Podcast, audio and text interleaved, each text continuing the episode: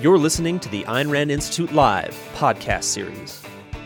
Don't Be Boring Winning the Attention Game by Don Watkins. Good morning. Okay, this is on.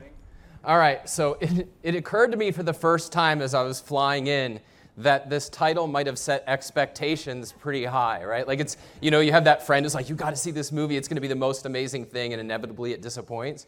So I think let's take a moment, lower our expectations, and dive in. So I want you to think about uh, the list of like who are the most impactful, successful intellectuals in the world today. And it might be people like Paul Krugman, Jordan Peterson, Sam Harris, James Lindsay, and there should be an obvious question jumping out at us like, why are there no objectivists on this list? And it can't be because we lack the talent. I mean, this week alone is, testifies that we have some of the best thinkers on the planet as part of this movement. And it cannot be an issue of charisma because whatever you say about Paul Krugman and Sam Harris, these guys are not oozing charisma. And you might think, well, look, our ideas are just really unpopular. Well, Ayn Rand's ideas were pretty unpopular, and she did okay. So there's something else going on. So let's get, try to get clear on the challenge and the problem that has to be solved to fill that list with objectivists. We're living in a world where people are bombarded by people competing for their attention. We're competing with the best communicators in the world. And it's worse than that because whenever you're asking somebody to read something you've written or watch something that you've created, you're competing with everything else that they might do with that time. Think about that. Like, for you guys to show up here, you had to think, yeah, seeing Don talk, that's better than sex, at least at the margin. so it's, it's a really hard problem. And so one question might be, well, like, let's think about how did those people get on the list? And you might think about, um, you know, Jordan Peterson comes out and challenges uh, a bill about gender pronouns um, somebody like Sam Harris is challenging religion in a world that's quite religious. Uh, somebody like James Lindsay becomes famous criticizing critical race theory as that kind of arises as the cause of the moment in the culture. And so you might think the solution is conflict and controversy. And I think there's an element of truth to that, but that can't be the whole story. I mean, if you think about somebody like Tyler Cowen, He's beloved by people across the political spectrum, the ideological spectrum. And then if you just think about objectivists, I don't think we lack controversy. So that can't be the full story.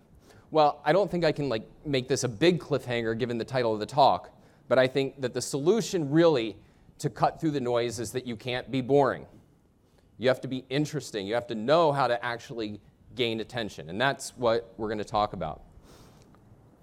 So, for those of you who don't know, I've been a professional intellectual for over 15 years and spent a lot of that time trying to build my own audience with better and worse uh, consequences. But my true passion, my personal mission, is I like helping other people who share my ideas and values build successful careers, particularly intellectual careers.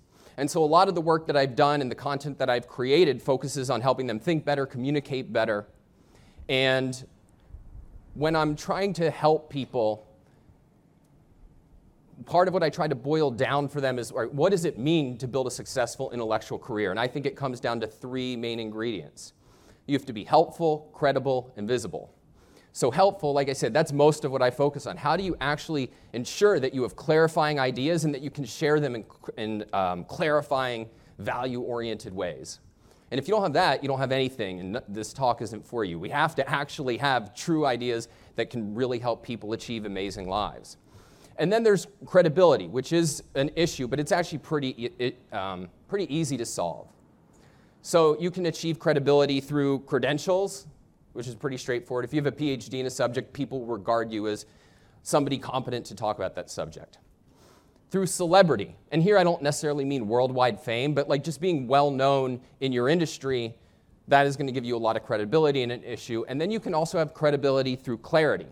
So if you think about somebody like Alex Epstein, who used to work at ARI and then went on to become a very well known energy and environmental commentator, he didn't have any kind of traditional credentials, except that he was able to explain these issues more clearly than anybody else in the world could. And that alone can buy you credibility. So, th- those two things I knew how to help people with, or at least knew what advice to give.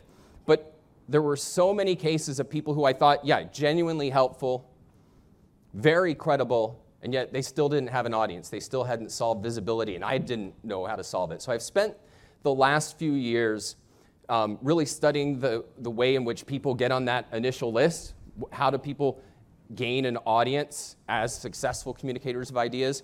Of studying the literature on the science of attention, of working with some of the leading experts in marketing virality. And so, what I want to do for the next 30 minutes or so is just share some of what I've learned. So, here's the agenda we're going to talk about the rules of attention, we're going to talk about specific tactics you can use in order to gain attention and not be boring.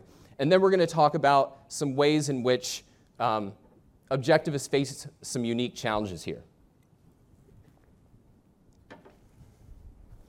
All right, so what is attention? Well, in the most general sense, anytime something's the object of awareness, it's part of attention. And so objectivists love crows. So you imagine I'm talking and a crow flies in, that's going to grab your attention, right? You can't help but notice it. Then there's what we can think of as short attention. This is when we choose to pay attention to something for a duration of time. So the crow flies in, and you guys go, wow, that's a cool crow, but I really want to hear what Don has to say. You direct your attention towards me.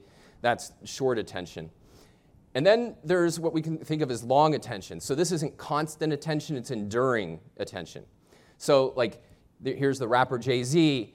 Nobody's walking around constantly thinking about Jay Z. It's one of his 99 problems. but whenever he puts out a new album or releases a press release, it's to make news.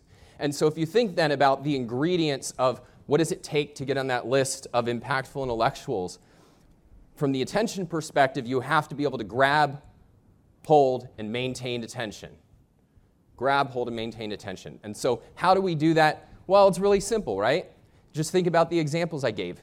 We pay attention to something when we think there's values to be gained or threats that we have to avoid. So, appeal to values, and you're done. Question time, right? Does anybody see a problem with that? So, here, let, us do it this way. I'm going to send out a tweet. And if I could text fast, I actually would do this live on stage, but I'm like, um, I send out a tweet that says, study objectivism, it's the key to happiness. Is this going to like solve all of our marketing problems? Well, why not? I'm appealing to values. People want to be happy, and I'm saying, hey, I'm going to give you the key to happiness. Yeah, I don't think that that would work either. And to get clear on why, let's take a different kind of example. So let's say uh, you guys have never heard of me, and I post online about the Don Watkins Fitness Plan Guide to Losing Weight and Gaining Muscle. Do you think people are going to be clicking on that link like, oh my God, he's going to tell us how to lose weight and gain muscle? Well, why not? Because everybody in the world is saying that we can solve that problem. Why should I listen to you? And do you notice now what's the, the kind of chicken and egg problem we have? We have to appeal to values, and yet, how are we going to get people's attention long enough to let us show, yeah, objectivism really is the key to happiness? That's the problem. Like, to appeal to values, it seems like we already need to have people's attention. And so, what's going to be the solution to this? Well, I think the solution comes down to realizing that the way in which we experience our values is emotions. And so, what we're really trying to do to cut through the noise is you're making the emotional experience of paying attention to you valuable to the audience in and of itself, in addition to the values that you're, you're going to help them achieve. I mean, just think of this in the straightforward way. We pay attention to Ayn Rand because you read Atlas Shrugged and you're like riveted and gripped, right? It's a rewarding experience in and of itself, quite apart from the fact that it you know, leads you to change your life and be able to live in a completely new way. So that's what we have to do. We have to figure out how do we create the kind of emotions that make engaging with us rewarding, including emotions associated with the anticipation of values. So here's one emotion that you can tap into. Desire. Does this solve a specific problem your audience is actively trying to solve? So let's stick with the fitness example. So obviously, Don's guide wouldn't work. That's total garbage. Here's a video on YouTube has over a million views, 10 minute abs after baby, eight diastasis recti safe ab exercises. So for those, oh, for those who don't know, um, diastasis recti is kind of a separating of the ab muscles that can occur uh, after pregnancy, and it makes some exercises impossible, and then there's other exercises that can be really helpful for it. So what's going on here, the reason that this could get a million views, whereas My Fitness Guide does nothing, in part it's because it's solving a specific desire that the audience is actively trying to solve, where there's very few perceived alternatives. That's what's creating desire. So take something like Bayer. They come out with the you know, first aspirin, and do you think people desired it when somebody said for the first time, hey, for a few pennies, I'll take away your headache? You bet. Like, we're, Bayer, you're amazing. But is anybody excited about Bayer today? Not Ben, but the company. No, because there's lots of perceived alternatives. So, how does this apply in the realm of ideas? Well, think of books like The End of Faith or The Black Swan. Um, these were two blockbuster books in the intellectual space. So, The End of Faith comes out in 2004. What people are grappling with is this idea of Islamic terrorism. And this is the first book saying, yeah, maybe the problem isn't just a few runaway terrorists, but there's something in religion itself that's creating problems like this. And so he's, he's addressing the, a, a, world where people are grappling with terrorism, and some people are suspicious of religion. And he's giving voice to that really for the first time on a grand scale. Or The Black Swan, this is a book about catastrophic risk. And it comes out in 2007 and definitely takes off in 2008. Anybody remember what was going on at that time? the worst financial crisis, you know, in, in, in uh, certainly in my lifetime. And so people are grappling with how do we think about something like this? And this is really the, the first book that is right there speaking to that kind of issue. And so if those books had come out, say, in 2010, 2015, I don't think they would have been success, as successful because people weren't really thinking about Islamic terrorism. They weren't really thinking about financial crises. And to the extent they were, by that point, there was a million books on atheism. There's a million books on the financial crisis. And so uh, you might think, well, Watkins, didn't you come out with the first book that you and your Yaron created on the inequality crusade when that was like the issue and everybody had bought a gazillion copies of Thomas Piketty's book that they never read? And that's true. And indeed, that was part of, uh, Yaron and I really rushed as fast as I, we could to write that book because we knew, we, let's take advantage of being, you know, first uh, to criticize this. But we, we had a little problem, which is the book came out in late 2016. And does anybody remember what happened to the conversation in 2016? By the time the book came out, nobody was talking about inequality. They were talking about Trump and they were talking uh, about immigration. And so it's really that sweet spot of the problem people are trying to solve, very few perceived solutions allows you to tap into desire. Curiosity does this raise a question that people want answered? I'm really fascinated by the power of curiosity. Like the fact that we stay up late on a work night to read a book just to figure out how it's going to end, right? Or, um, you know, that you see a headline that you know is clickbait, but you just have to know which actor Millie Bobby Brown is dating. The answer will shock you. And the reason curiosity is so powerful is that it's mental hunger. And just as hunger is a signal of an unmet need for food, mental hunger, that's an, a signal of an unmet need for knowledge. And so if you can raise a question that the audience either is already asking themselves, or once they hear it, they really want to know the answer, now you've got their attention. So, like, my most viral article was one called America Before the Welfare State. And I think part of what people were responding to was it raised this question in their mind that most people, it never really occurs to them there was a time before a welfare state. It's like, yeah, what was going on there? And so it was that kind of curiosity that um, the reading of it. So I think a good way to kind of build up your curiosity muscles, pay attention to what you find compelled to click on and listen to uh, as a result of curiosity. So like these are just some headlines that I thought like I have to read these articles. I just reached 100,000 followers. Here is my advice to new writers how the Uber economy is killing innovation, prosperity, and entrepreneurship. Why I quit a $450,000 engineering job at Netflix, the two most dismissive words in the internet, the man who gets paid to watch The Simpsons.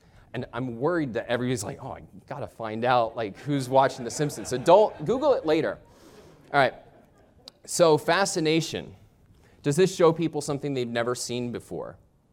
Uh, the marketer Seth Godin talks about like you go on a family vacation, you're driving down the road, and you go, hey kids, look, a cow. But you know, 10 minutes later, you don't even notice the cows. You've seen one, you've seen them all. And then you see a purple cow. You're going to point that out, right? It's remarkable in the literal sense of something that you would make a remark about. And that's because, like, as beings who survive through knowledge, novelty indicates there's new potential knowledge here. And so, one of the things we can do is how do we give people something that they've never seen before? This is the most successful guy on YouTube, Mr. Beast. And his whole shtick is let me come up with an idea that's going to give people something they've never seen before. And he gets over regularly over 100 million views on his videos. So, I mean, some of my favorites are I put a million Orbeez in my friend's backyard, gets 157 million views. Um, I gave people $1 million, but only one minute to spend it. So it's just these things where people go, oh my God, I've never seen that before. Now, you might be asking yourself, all right, is this clickbait? And one of my favorite scenes from The Simpsons is Bart's running for class president, and he and Homer come up with this sign that says, Sex, now that I have your attention, vote for Bart. That's clickbait. That's a false promise. So it's grabbing attention and not delivering. But if you deliver or over deliver, that's not clickbait. That's just good marketing. All right, surprise. Does this say something counterintuitive, counter narrative, or otherwise unbelievable? So, counterintuitive is um, going to be something like if you want to if you want to like succeed in academia, do a, an experiment that leads to a counterintuitive result, and like it doesn't even have to be true, guys, uh, and you will get a lot of attention. So, like maybe you've heard, hey, after seventy thousand dollars, more money doesn't lead to more happiness. Counterintuitive result, not even true and everybody hears about it. Counter narrative is something where it's just going against what everybody else is saying. So, like, it's, you know, it's the first weeks of the Ukraine war, and if you wrote something that said, the best way to avoid World War III is a no fly zone, it's something that's likely to get attention because it's going against what everybody else is saying. And then just any kind of surprise, anything new uh, and unexpected is going to get people's attention. So if you're going to write a book on ethics, you can call it The Virtue of Selfishness. Arousal, not that kind. Well, yeah, that kind too. But more broadly, it's does this evoke strong feelings, especially high arousal emotions? So it turns out any emotion aside from boredom is very likely to grab people's attention and get them engaged. But emotions that are high arousal are associated with sharing in a way that low arousal emotions aren't. So if we're actually concerned with virality, then it's things like awe and inspiration, humor, humor and amusement, excitement, anger, anxiety, alarm, that's what's going to drive sharing much more than if you're tapping into contentment, sadness, or relaxation. So that's basically the core point that I wanted to make, which is we become interesting when we can give people an emotional experience that makes paying attention to us rewarding for its own sake and also makes them emotionally anticipate further values to be gained. So now I want to get more tactical and talk about what I call the five S's of not being boring. I'm going to use um, a lot of examples from uh, Alex Epstein, whom I mentioned before. And part of the reason I want to do this, aside from the fact that I just know them better because I worked with him for so long, is um, I want us to see that this works for objectivists and it can be done with integrity. It doesn't have to be cheesy or anything like that. Uh, and I, I, just remember we did media training years and years ago at ARI, and the guy came in and was giving us all this advice. And I remember we were looking at him skeptically, like, he doesn't understand what we're trying to do in promoting a philosophy. But no, this stuff really works and, and, and can be done, I think, um, with a lot of integrity. So the five S's are stunts, stories, slogans, stats, and snapshots. So, stunts. One of the first lessons I learned from Alex was don't comment on the story, be the story, because everybody has an opinion. But if you are the story, that's you are the kind of center of attention there. One of the most straightforward ways, though not usually the best, uh, kind of stunt is a debate. A debate is taking ideas and injecting drama and confrontation into it. And if you look, for instance, at Yaron's most viral stuff, it's the debates he did. The way that Alex became famous amongst the fossil fuel industry was a debate he did with Bill McKibben.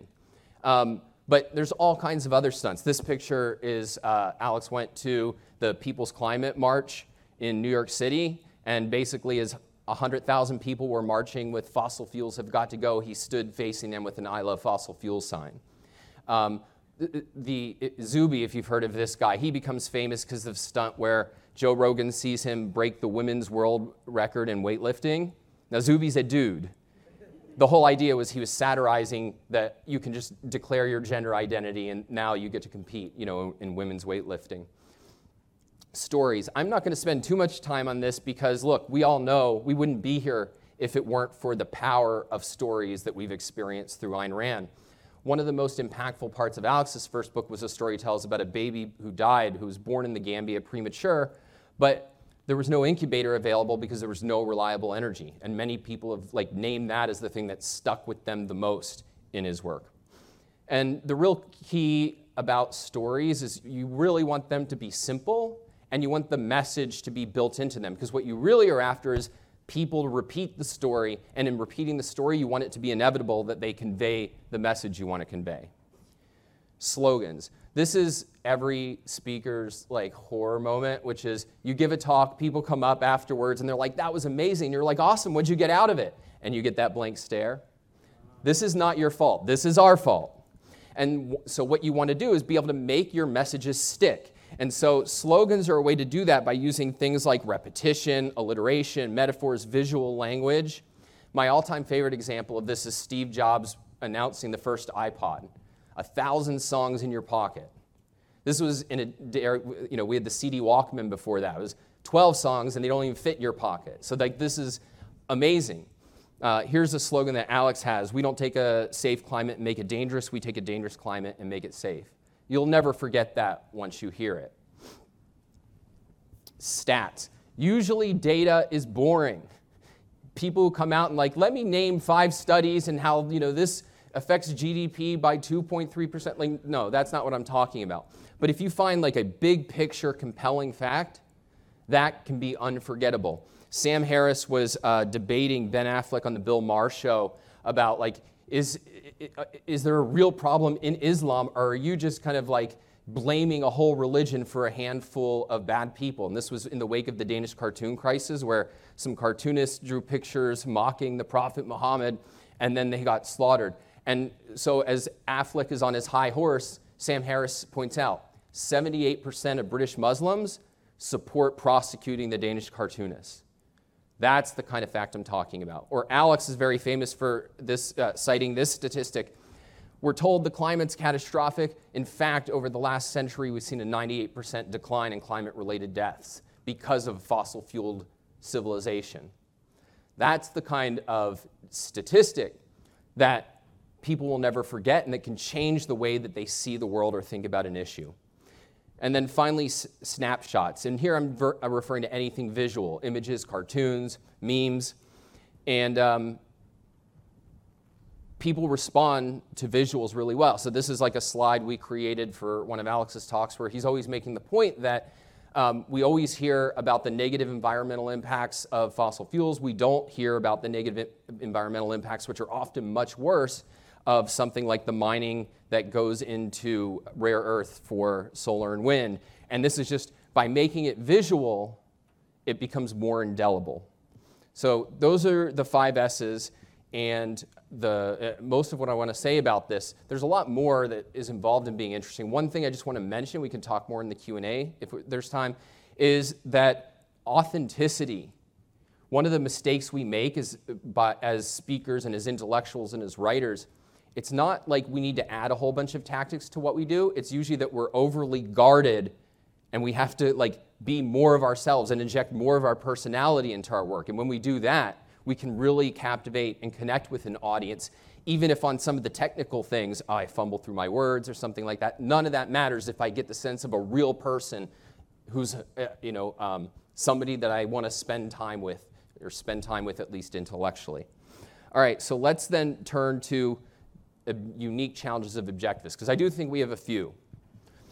So, one is that people filter out Ayn Rand. If maybe you've had this experience of like you're talking about an idea and then somebody goes, oh, that's really cool. And then like it comes up that that came from Ayn Rand. They're like, oh, never mind, not interested. So there is a, an Ayn Rand filter out there. But that's not everybody. Many people are super fascinated by Ayn Rand. So for instance, our biggest videos are Ayn Rand's Mike Wallace interview on ARI's channel. But that doesn't translate into interest in other objectivists very often. So people are fascinated by her, they're not necessarily fascinated by experts on her. And so, you know, whereas we have like a million views in the Mike Wallace interview or something close to that, you know, I think the, the next biggest one is Yaron's debate um, with, and like most of us, you know, aren't getting like the hundreds of thousands. Most of the videos like that I put up, you know, you get a few thousand. You're like, all right. So it's the the fascination with Ayn Rand doesn't automatically translate to objectivists. And then finally, when it does translate into interest in objectivists who aren't Ayn Rand, you could go viral multiple times, but your audience often doesn't grow the way that you would expect from that. And one reason why is that there's a lot of there can be a lot of churn. So what happens is, oh, I heard this guy say some amazing stuff about inequality or the welfare state. And then it's the next week, oh my God, he's pro abortion and he's anti religion. I'm, you know, I'm out of here. So I'm not going to give you the solution to this problem, but I'm going to talk about a solution that has worked, and that is specialized. That, when is, that if you think about the most successful objectivists, they've solved like one kind of problem that people want solved. So it's I've helped people think clearly about energy and defended the fossil fuel civilization we depend on. It's I'm transforming uh, American education. I'm teaching you how to love art and literature more. I'm helping you become more productive. It's when you're, you are focused on solving this kind of problem for people, suddenly what happens is you're able to kind of overcome those three challenges. So, one is the anti Ayn Rand filter isn't there because it's not here's the objectivist approach to education. It's here's great schools, here's great articles about education. You credit Ayn Rand, you certainly credit her when and as appropriate, but what happens when you do it that way is it changes the anti Ayn Rand filter in a real positive way, which is now instead of being, oh, I'm checking out, it's wow, this person who's established themselves as helpful, thoughtful, they're you know, doing something amazing in education, they're crediting her. Maybe I need to revisit and rethink. The way that people overcome that Ayn Rand bias is somebody they admires gives her credit. And then um, it, the, uh, you're obviously overcoming the part that people aren't uh, interested in objectivists who aren't Ayn Rand because they're interested in you because you're helping them solve a particular problem that they're concerned with. And it also helps with the churn issue because the more that you're specialized, the more that people can compartmentalize, in effect. And they say, yeah, well, like, look, I love this guy's work on energy, and I know he has some weird views about religion, but whatever, I can ignore that because I'm, I'm here for the energy stuff.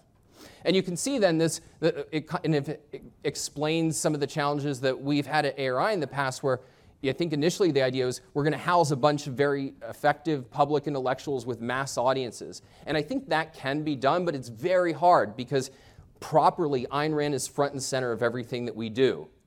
And, and so you're, you, in effect, get uh, a very difficult challenge in trying to present I'm solving this one problem and I want you to, I'm going to build everything around that. You're kind of getting the fire hose.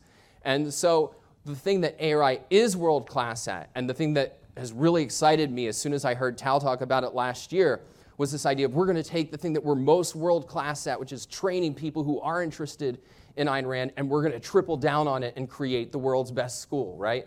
And I think that is, I'm so excited to talk about it tonight, uh, or to hear Tal talk about it tonight. Um, but I, one of the reasons I wanted to mention this is because if this was at all helpful to you and you want to build an intellectual career and you want to get attention, you want to know how to use portray objectivist ideas in an effective way, this is the place to go. You'll get content like this. You'll get content like you're hearing um, at OCON this week. And so I hope you will try to win the attention game because we need to actually make an impact in the culture. And so definitely, uh, I hope to see you all in an Ayn Rand University class soon. Thank you.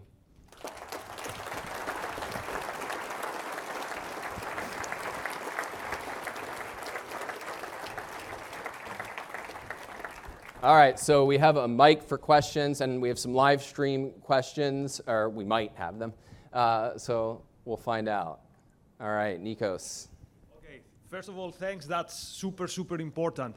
The question is, what is the margin of error when you want to take a, to gain attention? For example, on Twitter, you'll have to risk, you'll have to do things that maybe do not really fit the image of the intellectual or of the institution you you represent or whatever. So my, I would be tempted to say risk, and unless it's catastrophic, you know, who cares? But how do you test the waters in terms of what is too much or what is too what is too much towards the edge?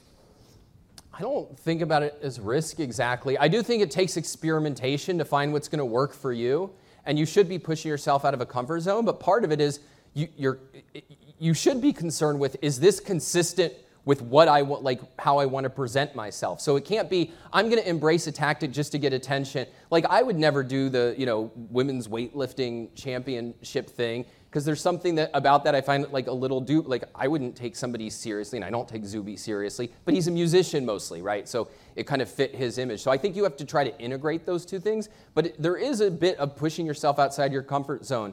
And what you're what you're really looking for, I mentioned kind of offhand the authenticity thing is how can I be more of myself? And really, it, what it comes down to is how do I think about my audience and try to give them an amazing experience when they listen to me, right? So, I mean, like, I tried to practice what I preach in this talk. Like, I wanted you guys to show up and not just go, that was helpful, but like, that was fun. I'm glad, like, I'm glad I spent my morning doing that. And it's really that kind of thinking that you really need to engage in. Thanks, Thanks Nikos. Um, so on the, the point about specialization and this churn, I when I think about Rand herself, she certainly didn't do that. Um, and I was, I'm wondering, like, it seems like one of the one of our advantages is this broad, sweeping, integrated view. How do you think we should sort of balance that? Like, this is actually something I've noticed in Alex's work. Like, it seems like there are opportunities to tie into something else that he leaves aside intentionally. It seems like it's a strategic decision, but how do we think about the possibility of having that be our edge? Well, that's why I say it's a solution, Yeah. not the solution. Indeed, I'm more of a generalist at heart. It's one reason that I was attracted to philosophy is like, oh, this sheds light on everything, and I'm interested in everything, and I want to talk about everything. Um, with Ayn Rand, but you have to take seriously, she became famous as a novelist. And then it's, we want to know about this worldview that you've developed. Um, but it's that, uh, like, in a sense, she was specialized. She was specialized in writing these heroic, inspiring novels. And then it's, now we want to learn what you have to say. And so you can definitely do it. You can, like, think about somebody like Jordan Peterson. Part of what I think people are attracted to is every issue, I'm bringing a new, interesting perspective on it. So it can be done. My only point is that it's harder, and it's harder to advise people on how to do it. But essentially, I would say one thing is you have to be an interesting person, a fascinating person. It can't just be you're very good at articulating another thinker's ideas. There has to be something you're bringing to the table that makes me go, this guy or this woman, like, I need to spend time with them. Yeah. Okay, thank you. And quick question: What's your slogan for this talk? You're a jerk.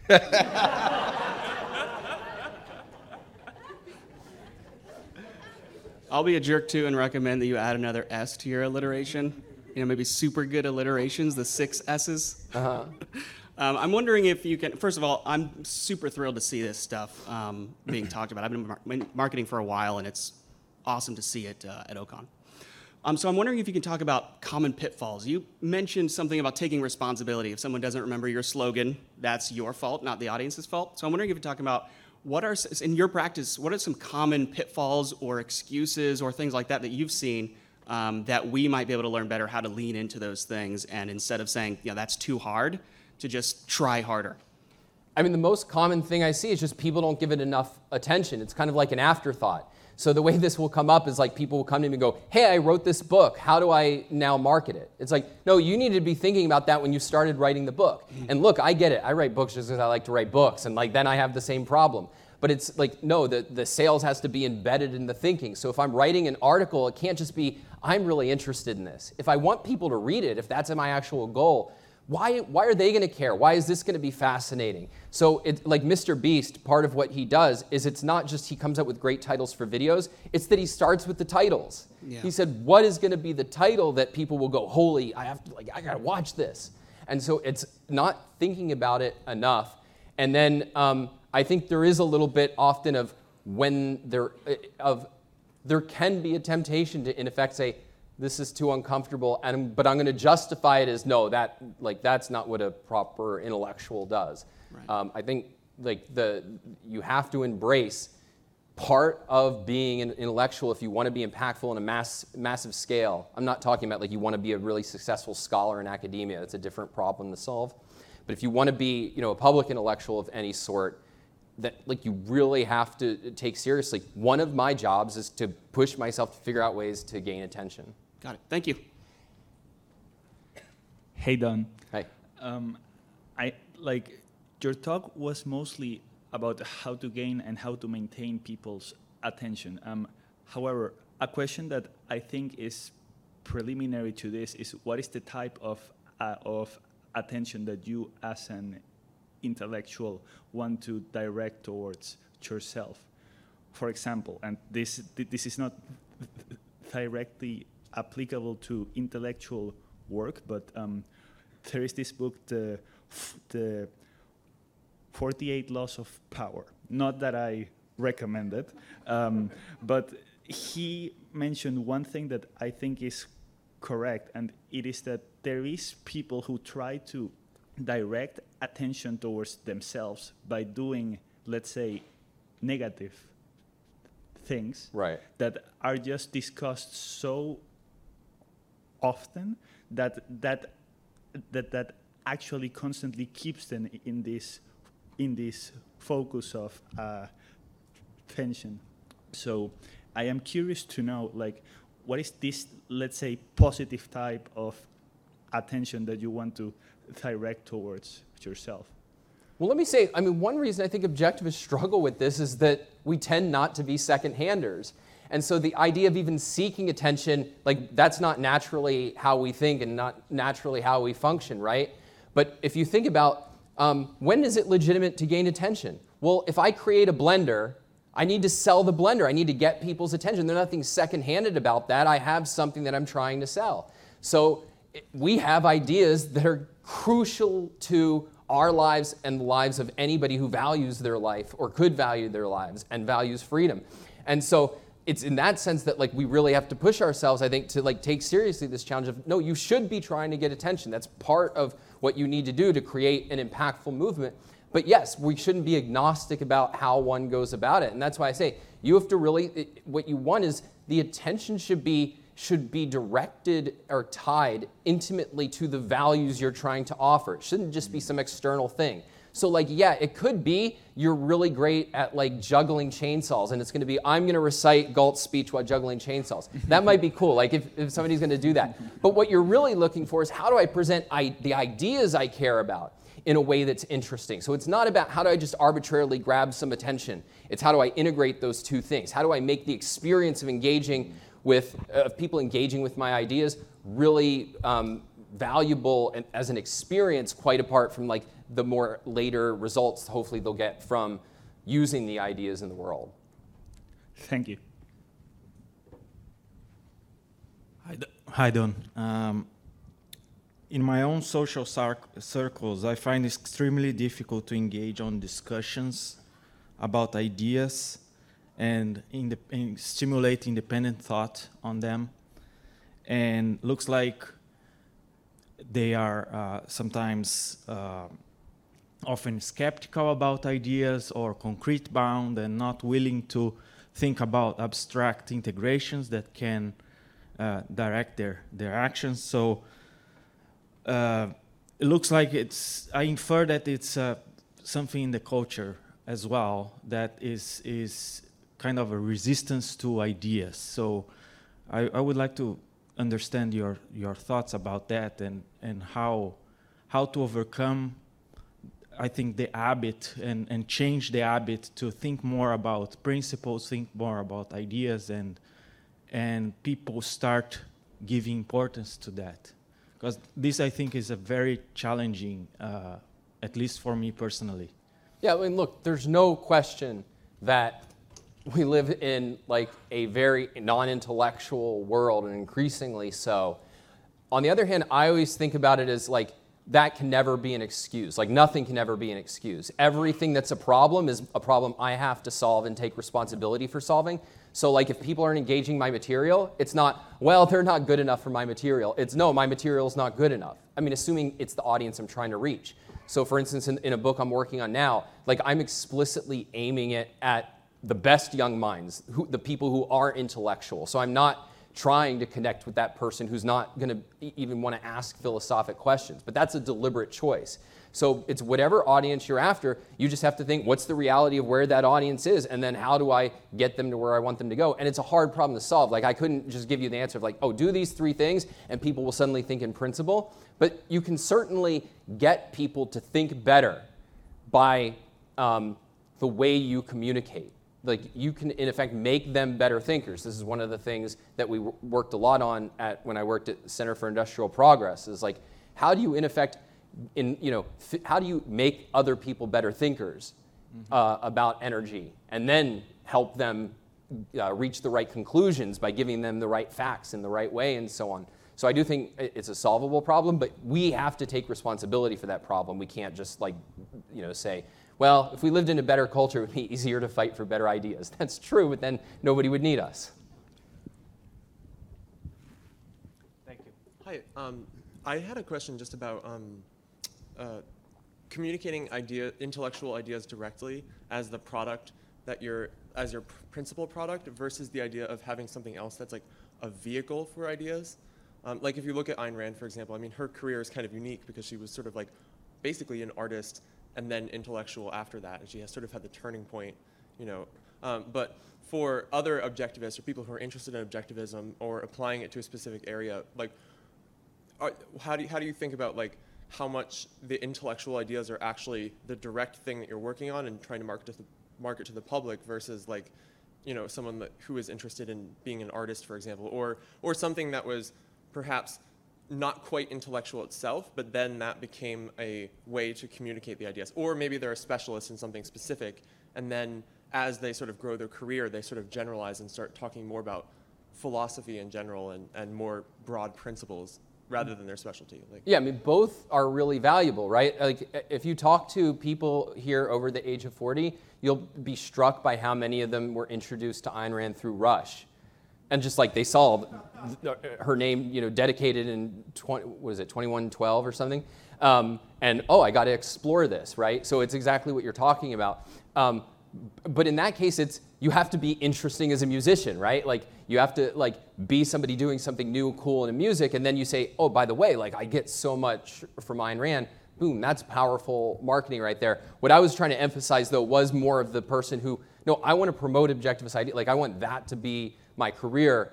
And, and, and, and, and so in there, the thing is, you have to make the uh, presentation of the ideas themselves rewarding and exciting and interesting for people. Mm-hmm. But yeah, I mean, the more of you who are good at anything, that's great. Like, I, I mean, I, I've dabble, I'm dabbling in fiction myself right now, and like, I think the more people just doing cool stuff, part of what it does is it just makes the movement better, right? Because there's so much fun, cool stuff going on.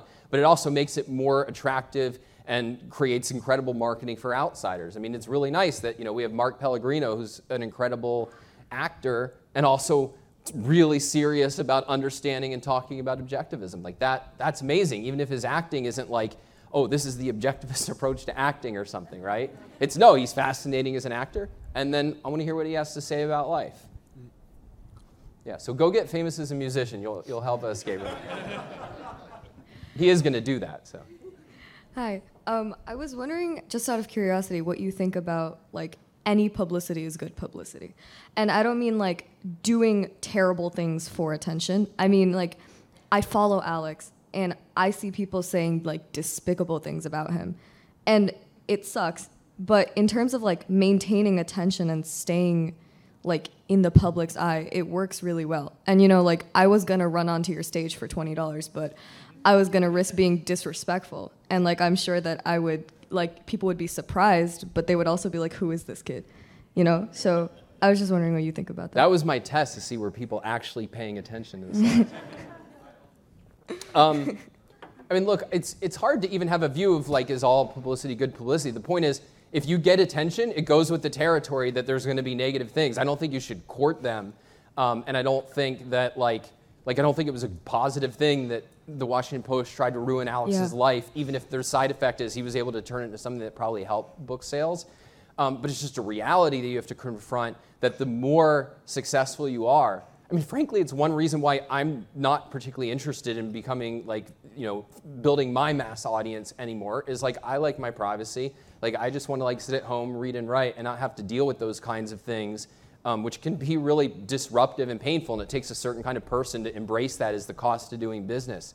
Um, but it, it, that's the way I see it. It's just an, it's inevitable, but I wouldn't court it for sure. Okay, thank you. Um, my question is Do you think that, as somebody who might want to be an objectivist intellectual, the value of going a traditional route of like just going to school, you know, just studying, publishing papers, and then being a professor, or whether you know you get employed or not, do you think that going that traditional route is still has the value in that diminished in like and should you be more focused now on getting the public's attention in a you know more like I want to speak to the masses in a viral way. Like, has the value of going a more traditional approach really diminished? Like, is that something that, you know, you shouldn't be focused on as much anymore? Well, the question is, what do you mean by value, right? Because we could talk about the value to the movement of different things, but we're talking about people's careers, and the only value that should matter is what are you passionate about? What route do you want to go? And if you want to be an academic, like, like it, I don't care if that's worse for the movement. Like, be an academic and love your career. Believe me, that has all kinds of benefits. Um, tactically, like what has a bigger impact? Like i'm not even prepared to say necessarily that like oh if we had a jordan peterson of objectivism that would be better than like 10 people like greg and tara and onkar doing amazing work that's going to inform what we all do. I don't know that for sure.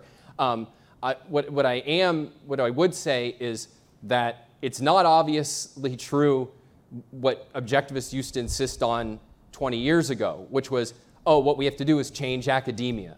I think you can bypass academia in terms of what should be the tactics of the movement. And indeed, I think part of what Ayn Rand University is doing is, in effect, bypass. Like, we don't have to take over Harvard. We're just going to make an educational program that's going to like knock everybody's socks off and like attract the best young minds, right? Um, so that's that's how I think about it. Which is like, don't pick your career because like you think this is good for the objectivist movement.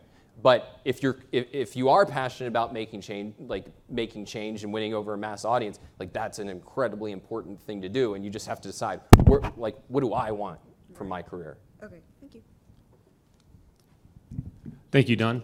Um, in your talk, you didn't mention audience selection directly, and I assume it's probably because the five S's apply in general. Mm-hmm. But since you talked about it a bit in responding to questions, I'd be curious what your experiences in terms of success or failure at audience selection and any advice you might have for people who are looking to go a public intellectual route. Yeah, I, am glad you raised this because I was thinking about it in uh, a previous question. I'll say one thing about it. There's a lot that we could talk about there. Um, well, I'll say two things. One is, again, I think it should be driven by what you want. Like, what kind of audience do you want to reach? Um, and uh, sometimes you don't even get to decide, right? Like, you just kind of resonate with a certain kind of person and like awesome, like ride that wave. Um, what I would say though is I really take seriously quality over quantity. Now, there's, it, you can make too much of that division because part of how you can get to the quality is through quantity. But what I always worry about is when you s- sacrifice the quality people in the way that you pursue quantity. And I think ARI is very careful about like not doing that. We think a lot about like, all right, how do we reach as many people as possible, but without turning off the best young minds? Because often those th- sometimes those things really can be at tension. You know, particularly like you, you look at and go, oh man, if I work with this organization, I'll be able to get a YouTube video with a million views. It's yeah, and you discredit yourself in the mind of every smart person who doesn't want to like be associated with religious wackos right? So like you have to really, uh, so that's the number one thing I am concerned with when thinking about audiences. Like never will I sacri- sacrifice the potential like next transformative mine to like getting higher hits on a YouTube video. Thank you. All right. Well, thanks everybody. I have a wonderful conference. Thanks for listening to the Ayn Rand Institute Live podcast. Subscribe on iTunes, Stitcher, or wherever you listen. You can also find us on YouTube. If you like this content, please share or leave us a review. For more information, go to aynrand.org.